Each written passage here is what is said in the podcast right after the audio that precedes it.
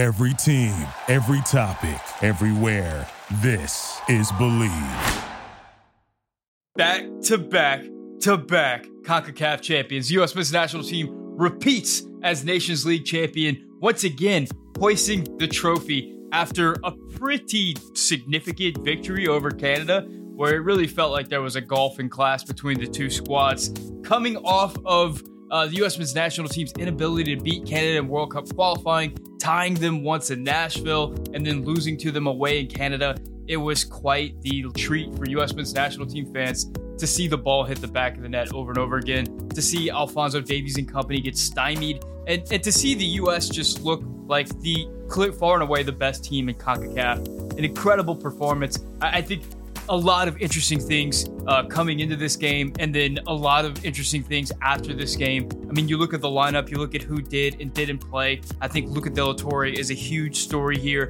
Balogun, Reyna, Aaronson, Scally, Chris Richards. I mean, some tremendous stories coming out of this. We're going to get into the lineup. We're going to get into how everyone played kind of some big picture stuff. All that and more on this episode of the Yank Report. What's up? My name is Sam. This is the Yank Report, a show all about the U.S. men's national team. If you're into that, hit the subscribe button. It's a great time to hit the subscribe button because this team it, just this is the best U.S. men's national team I've ever seen. Let's hop into the lineups, but before we do, let's hear a word from this week's sponsor. BetOnline is your number one source for all your basketball news, stats, and scores. Get the latest odds and lines and the latest match reports for this year's NBA playoffs. BetOnline is your sports intel headquarters this season, as we have you covered for all your insider sports wagering needs, from basketball, Major League Baseball, NHL, hockey golf to UFC and boxing. The fastest and easiest way to get your betting info, including live betting options and your favorite casino and card games, available to play right now from your home. Get into the action today, so head over to our website and use your mobile device to join,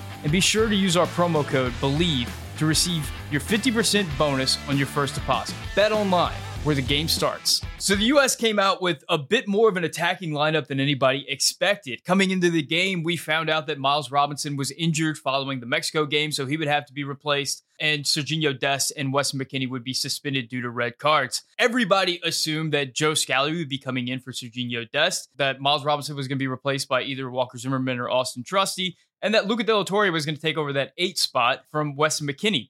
That's not what we got. We got Walker Zimmerman and Joe Scally, but we also got Brenden Aaronson in the midfield. This was a bit surprising, I would say, uh, for U.S. men's national team fans. People were openly questioning BJ at this point because Luca de la Torre is one of those guys that feels like he's on the cusp of being one of the core guys.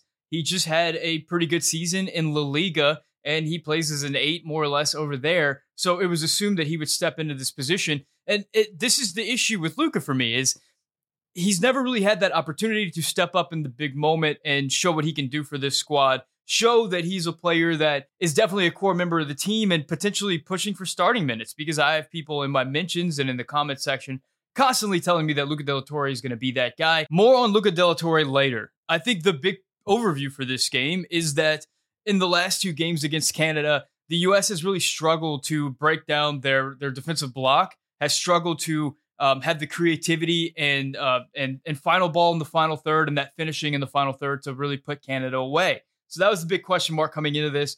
Will the presence of Gio Reyna and Folarin Balogun add to this attack and allow the U.S. to break down Canada, which it's so often struggled to do? On the flip side, defensively, it was all going to be about how the U.S. defended the counterattack. Now, we know that Canada likes to defend and then counter, and they have some absolute horses in order to do that. Alfonso Davies is just one of the best left backs in the world, and whenever he's attacking on that left hand side for Canada, there's just nothing really you can do about it in the sense that like nobody's gonna mark him out of the game. He's gonna he's gonna take skins and he's gonna take souls. It's just can you uh, trouble him enough and track your runners in transition to nullify his impact on the game. There were some questions coming in about whether Aaronson and Gio were going to be able to do that. There was some nervousness there, but we'll get to that whenever we get to those players. Let's get into the specific players and talk about how they did, starting with the goalkeeper, Matt Turner. Another game where Matt Turner didn't really have to make some big saves. He was he was a presence there whenever we needed him. Uh, we know Matt Turner is wonderful at shot stopping, and we didn't really have to see that from Matt Turner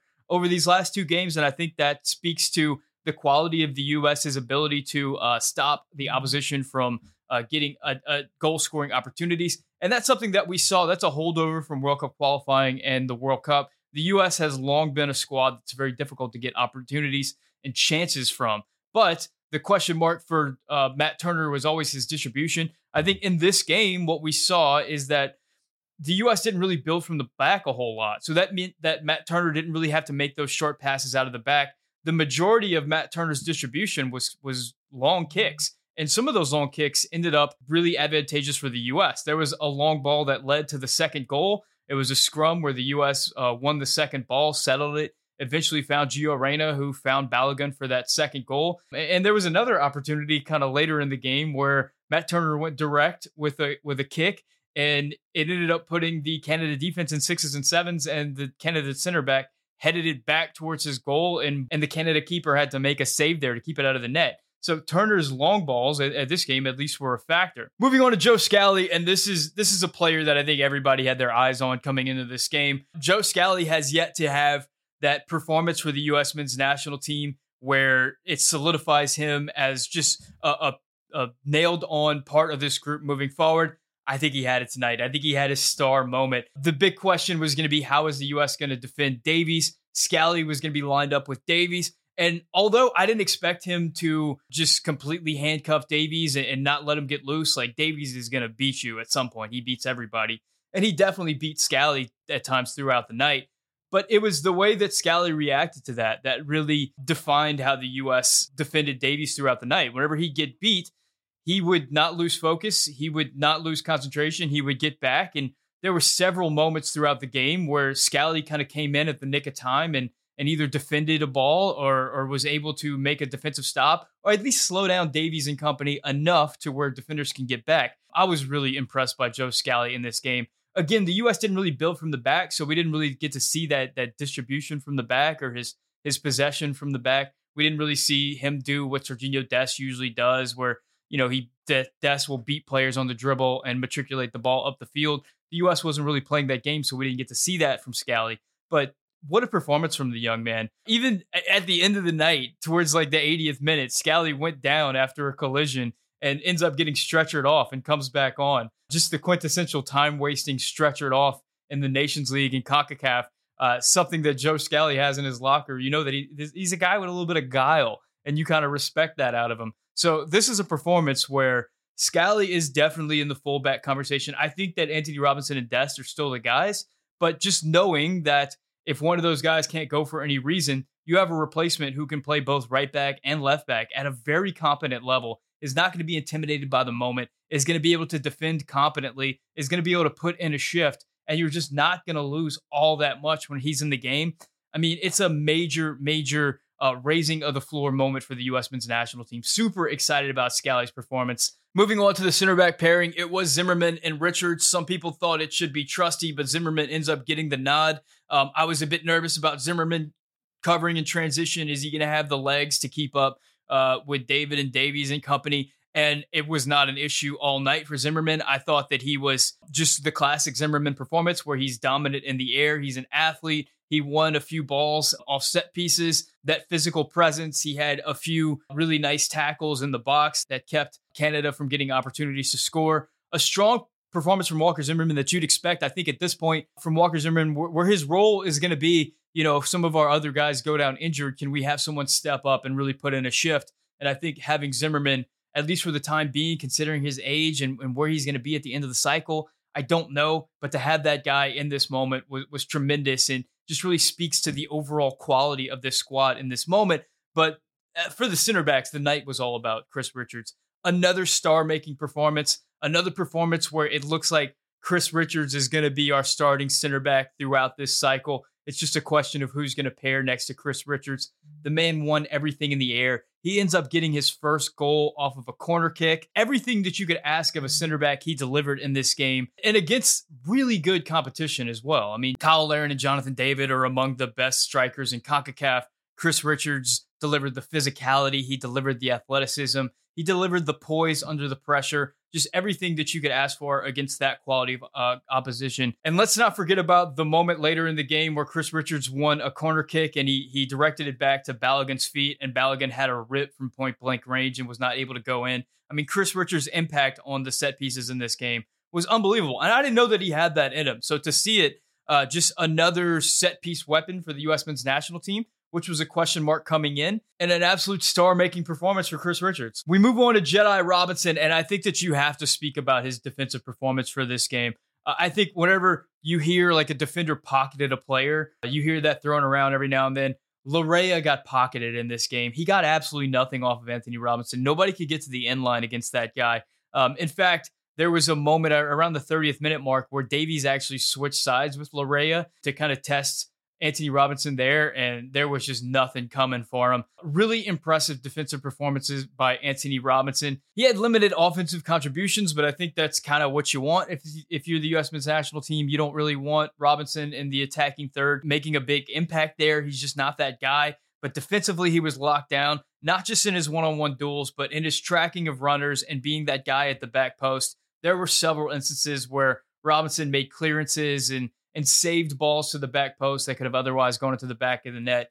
Really sharp performance for him. Just really impressed by him and just continues to hold down that left back, back spot for the U.S. men's national team. So we move into the midfield, and I, I have one note for Yunus Musah. It was just that he was simple in possession. I think we weren't really asking for him to be a deep line playmaker or anything. And because we didn't really build from the back all that much, we weren't looking for him to make those trademark Musah runs where he gets the ball in the defensive third and dribbles it all the way up to the final third. What we were looking for him to do was to win second balls whenever we played long and to slow Canada down whenever they attempted to counterattack us and to really muck things up in the midfield. And what a force that he was. His athleticism, his range, and then his ability with the ball once the once he's able to make those turnovers, you just can't get the ball off of him if you're the opposition. He's risen to the point where people are questioning when Tyler Adams returns, can you take Musah off the field? And I don't know the answer to that question right now.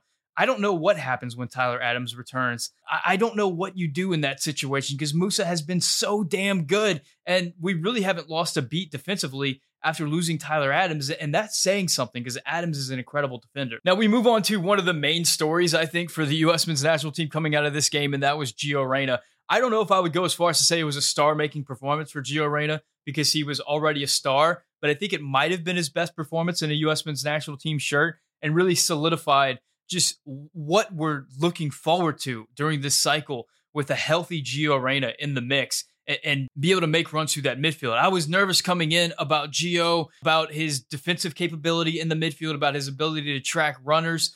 It wasn't really an issue. And, and I think Gio played better defensively than I'm really giving him credit for. I think he has the willingness, he has the physicality, he has the athleticism to get in people's faces look, he's not Tyler Adams, Weston McKennie, or Yunus Musah when it comes to the defensive side of the ball, but he's not so bad that he's a liability. At least in games where the opposition is not one of the top teams in the world is going to be able to dictate possession for 90 minutes. I think in games like this, having Gio in the midfield is a, is a phenomenal option. And boy, oh boy, did he come through. He delivers the set piece for the first goal to Chris Richards. The story has been written so many times that the U.S. just really struggled with set pieces throughout all of last cycle. Christian Pulisic was delivering the majority of the corner kicks and set pieces, and his delivery was just not up to par. Gio Reyna has instantly changed that, uh, coming back into the squad, and it's playing paying dividends immediately. And then the second goal, where uh, a ball turns over, it's off a second ball, just kind of the game plan that we had.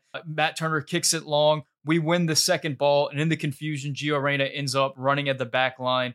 He slips in Balogun, who's making a run to the near post, and Balogun makes no mistake. And, and I think this is a big thing that was missing in, in the last World Cup qualifying. We just didn't really have players who could play that final ball in, and we didn't have a striker who could finish that up. We'll talk about Balogun whenever we get to Balogun, but Gio's impact on this game just winning cage matches in the middle, the opposition just having no ability to take the ball off of him. There was a moment in the 41st minute where Gio just ran through the entire nation of Canada with the ball and ended up springing an attack. Uh, the guy is is a force to be reckoned with. It's going to be interesting whenever Tyler Adams comes back, how the midfield sort of shakes out. I think that Gio Reyna can be one of the best players on the pitch, regardless of what position you put him in. So I'm not worried too much about us losing too much if we put him at winger versus putting him at midfield. This thing with the midfield is really cooking right now. He's really impressed me with these two performances. I feel a lot more comfortable with him defensively than I did coming into these two. The guy's just really growing into that player and game over game is becoming that superstar for the U.S. men's national team that we hoped he could be. Now, speaking of superstars, Tim Weah just once again continues to show that he's a player that, despite his resume, despite what he's doing with his club situation, you just can't take him out of the U.S. men's national team attack. His ability as that outlet, his ability as that player who is going to supply the verticality, who's going to make runs in behind, who's going to win that pressure. But not only that, he's also the guy that whenever we are playing long, he's that guy that we look for in that front line. He's that tall player. He's that guy that's going to win that battle, presumably against the opposition's left back. He's that guy that we look to for that. And and his his ability in those duels is, is phenomenal. In this game, it came up big time and time again because we were looking to go long. Tim Weah doesn't get the assist or the goal in this game, but time and time again, he was able to get the uh, get to the in line against Canadian opposition, hit those cutback passes fire passes into Balogun's feet. They weren't able to connect, but you could just see it. You could see it brewing. I don't think that he was quite as effective in this game because he plays so well for Sergiño Dest when those two were able to combine and slip each other in. I feel like it's a different level for the U.S. men's national team, but yet he was still one of the best players on the field for the U.S. He was still dangerous throughout the entire game and just a player that. how do you take him off the field? A full strength U.S. men's national team has the type of question marks that really good teams have. Which one of these really good players is not going to be on the field? I'm really excited to see uh, if we can ever get all of our players healthy, which is you know a, a dream in and of itself. What happens with Weah? What happens with Musah? With Adams? I know Ray Reyna is going to be on the field. I'm not sure where it's going to be. It's going to be really interesting. We move on to Folarin Balogun, and I mean the the first note I took was so this is what it's like having a striker a dude that was just all over it all night long, just causing problems for uh, the Canadian backline all night long. It is that that piece that we just did not have throughout World Cup qualifying, and it made all the difference. I mean, not just what he was doing with the ball at his feet, his hold up play was tremendous, his runs in behind were tremendous, but his pressing was fantastic. He nearly won the ball off the Canadian goalkeeper. Defensively, he was stout. Uh, just a complete performance as a striker. One thing I don't know that I gave Balogun enough credit for was his strength. I mean, he's not a very big guy and he's pretty skinny, but he's able to hold off defenders. And I think we saw that in that second goal where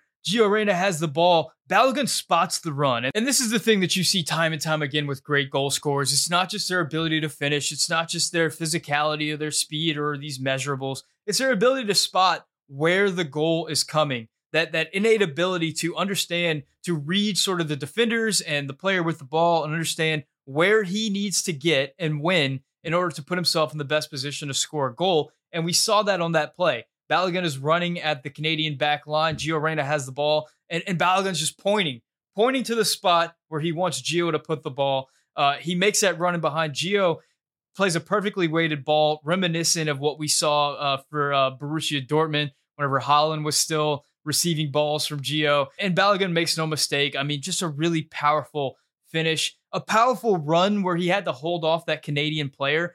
It's just a run that I don't know that we've, uh, uh, I don't recall a, a U.S. men's national team striker making that run, having the strength and having the poise to, to, and the speed to get to that spot and putting it away. And it's just one of those goals. I mean, this is kind of a big picture thing, but I guess we can talk about it right here.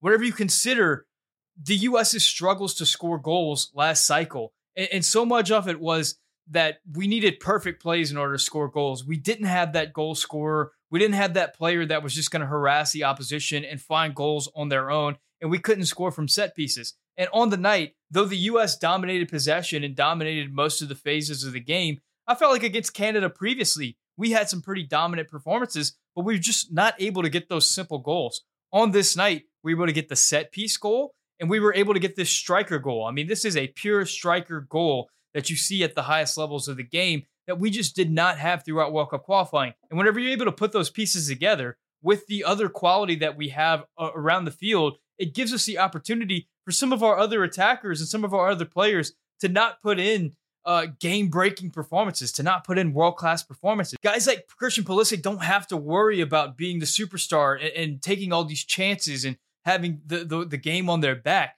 They can just make the smart play and trust that the quality around them is going to be able to carry their weight and, and win games like this. And that's what we saw tonight a, phenomenal game from Balogun. He had many opportunities. He's able to put one away. And, this is just, I think, a glimpse of what we're going to see throughout this cycle and just what a what a joy it is to have a, a striker that's going to be reliable and be able to go out there and cause these types of problems and score these types of goals for a squad that really struggled to score these types of goals in the previous cycle. Now, for the last starter, it was Christian Pulisic, and I, I think I, I, just went over it, man. Christian Pulisic did not have to be a superstar in this game. And I think throughout the previous World Cup qualifying cycle, especially early on, it really felt like Christian Pulisic was carrying so much weight and really felt like he had to do so much. I mean, he was playing hero ball out there. He was trying to take players on. He was trying to do things that he doesn't normally does. And it ended up in him being just way too frustrated, getting fouled way too much, getting uh, harassed and beaten up, and, and just being upset throughout these games.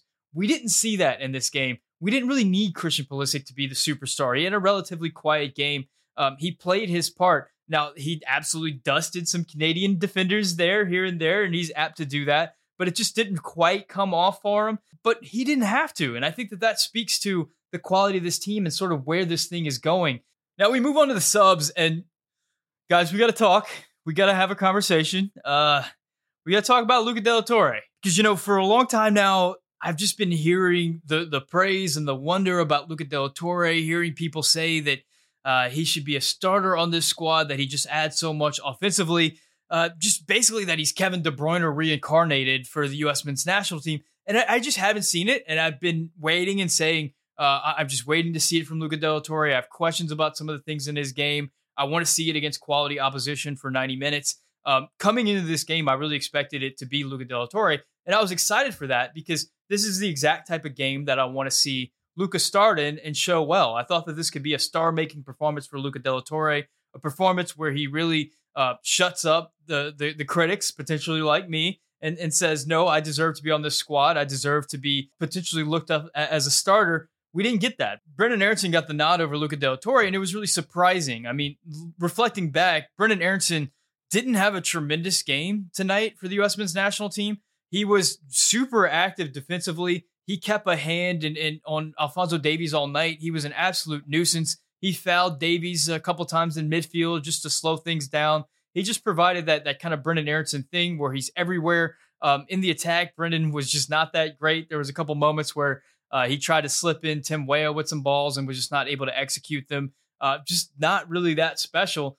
But when you compare it to what Luca de la Torre did in the second half, coming on for Gio Reyna, it just wasn't that great from Luca. I mean, coming in, you expected the American attack to kind of sit back a little bit more because we did have that 2 0 lead and we did lose Gio Reyna, who was just such a force in that midfield. But I was just really surprised by just the lack of defensive presence that Luca de la Torre had. I mean, there were so many sequences where it felt like Luca was more or less a passenger, where Canada was just kind of dribbling around him. There were so many duels where he ended up on the ground, where he just kind of lost out. Now, I'm not saying he lost every single duel, um, he did win some tackles here or there, but of the midfielders for the U.S. men's national team, I don't think anybody lost the ball as much as Luca de la Torre. And on the flip side, in the attack, in those moments where he did pick up the ball in a pocket of space and was running at the defense, this is a spot where if he's going to be a bit of a liability defensively, you want him to be so good in the attack that um, he's going to make up for it. And he just, he really didn't. I mean, he was okay. I, I don't know that he was so much better than some of the replacements, and we'll talk about that later on. That I feel like he's he's part of that core group. Now, look, granted, he he did have a great season in La Liga, and that should mean something. And every player has bad performances, so maybe this isn't an indictment of Luca de la Torre completely, but this is more or less what I've been seeing from him, and I haven't really seen otherwise. I know that there's a lot of Luca de la Torre fans out there. I know that people are gonna uh, probably rip me in the comments for this or defend Luca, but if you look back at this game, if you look at his every touches, if you look at his involvement, if you look at the moments where um, Canada was playing balls into the box and Luca just wasn't tight to anybody defensively and was kind of late to covering guys, I, I just I I'm I was surprised. I was really surprised by his performance. I I just need better out of him. I'm waiting for. It. I want to be a believer, guys. I want to see it, but I'm just not seeing it yet. I'm not seeing the, the greatness on the ball that is so good that he has to be on, in the lineup. And defensively, I, am just really concerned every time that he steps on the field. And and I I feel like there was a, a the, the Canada really started to get into the game and get into the midfield whenever he stepped on. And it just it just wasn't enough for me. And look, in that same game, let's talk about Johnny Cardoso because Johnny Cardoso came on pretty late in the game, but immediately I was I was surprised by how good he was. And, and maybe it was because I was watching Luca and just expecting a lot of things from Luca. But there was a few moments where I saw something good happen in the midfield and I was like, all right, there you go, Luca. And then look up and actually it was Johnny Cardoso. He's a bigger guy. He's more of a defensive presence. He's a he's a stronger presence. He got in there and immediately was tight to the attackers, immediately was getting stuck in, immediately was winning balls. And, and whenever the ball would fall to his feet, I was really impressed by his distribution. He made some really smart, simple passes, but he also had some pretty good outlet passes. And that's just not something we were seeing from Luca de la Torre or Brenden Aaronson prior to that. I was really impressed by by Johnny Cardoso, and I wonder if he might have moved up a couple spots in that depth chart. And if I maybe want to see more Johnny in place of Luca and opportunities uh, coming up for the U.S. men's national team. And last but not least, let's talk about Ricardo Pepi. He didn't have a tremendous amount of minutes to come into, but I felt like he's continuing to do that job of if he's going to be the late game sub, come in and provide energy, make sure that you're doing the defensive work and you're pressing and you're strong on counters. And he absolutely did that. I mean, there was a, a moment where Pepi nearly won the ball uh, and and had a one on one with the Canadian keeper late in the game. But aside from that, he, he popped up here and there, doing some really nice defensive work, getting back on the defense and, and pressing everywhere. These are the types of things that Pepi needs to do if he wants to be continued to call into the U.S. men's national team. I'm impressed by Pepi. I think this is a better Pepi than the last time we saw him with the U.S. men's national team. I think he is getting better. I'm excited to see what he looks like after another season in Europe, where um, presumably he's going to be with a better team than he was last season with Groningen. Um, I, I think I think that the upward trajectory is there. I don't know if he offers as much as Balogun in this moment, but having a striker that you can bring in off the bench and, and either kill games or come in and get minutes and and score goals and and and be a threat in and of itself. I mean, that's something that we just haven't had for the U.S. men's national team, and Pepi is doing that role. So those are my thoughts on the individual performances. I mean, just a fantastic game for the U.S. Incredible feeling knowing that I mean, the U.S. didn't have like a incredible performance against Canada. It's not like we had all these magical sequences. It's not like we had um, all these great individual plays and that uh, the U.S. just put together the greatest 90 minute shift ever. It really wasn't like that. It was just we were better than them in every facet of the game, and we were able to go out there and execute. No player had to be Superman out there. It was kind of everybody pulled their weight, and whenever the chances came, we were able to take them. Not something that we were able to do in the previous uh, World Cup qualifying campaign. Impressive performance considering that we were missing some really important guys. Impressive performance from guys that we were really hoping could step up and, and, show what they could do, and really did that. And Joe Scally and Chris Richards. Uh, Chris Richards just an absolute star-making performance, uh, putting himself, I think, as the number one center back moving forward for the U.S. Gio Reyna showing what we already knew that he is going to be a, a massive factor for this squad for the next decade or so. Joe Scally with a phenomenal performance. Folarin Balogun showing why everybody's so hyped to see him. A true striker goal, a true striker performance. Just a wonderful 90 minutes for him. Uh, really impressive performance for the U.S. men's national team that shows off the pool. We're going to see get to see a little bit more of the pool as the Gold Cup starts in just a couple weeks. It's going to be a soccer-filled U.S. men's national team field summer, so I'm really excited for that. Excited for BJ. I think everybody kind of fell in love with BJ. Um, excited to see what BJ can do in the in the Gold Cup. You know, the summer of BJ is not quite over yet. We're going to get a little bit more of him still. And, and, remember, this is the beginning of the cycle. We still have what are we? Uh, three years left to the World Cup.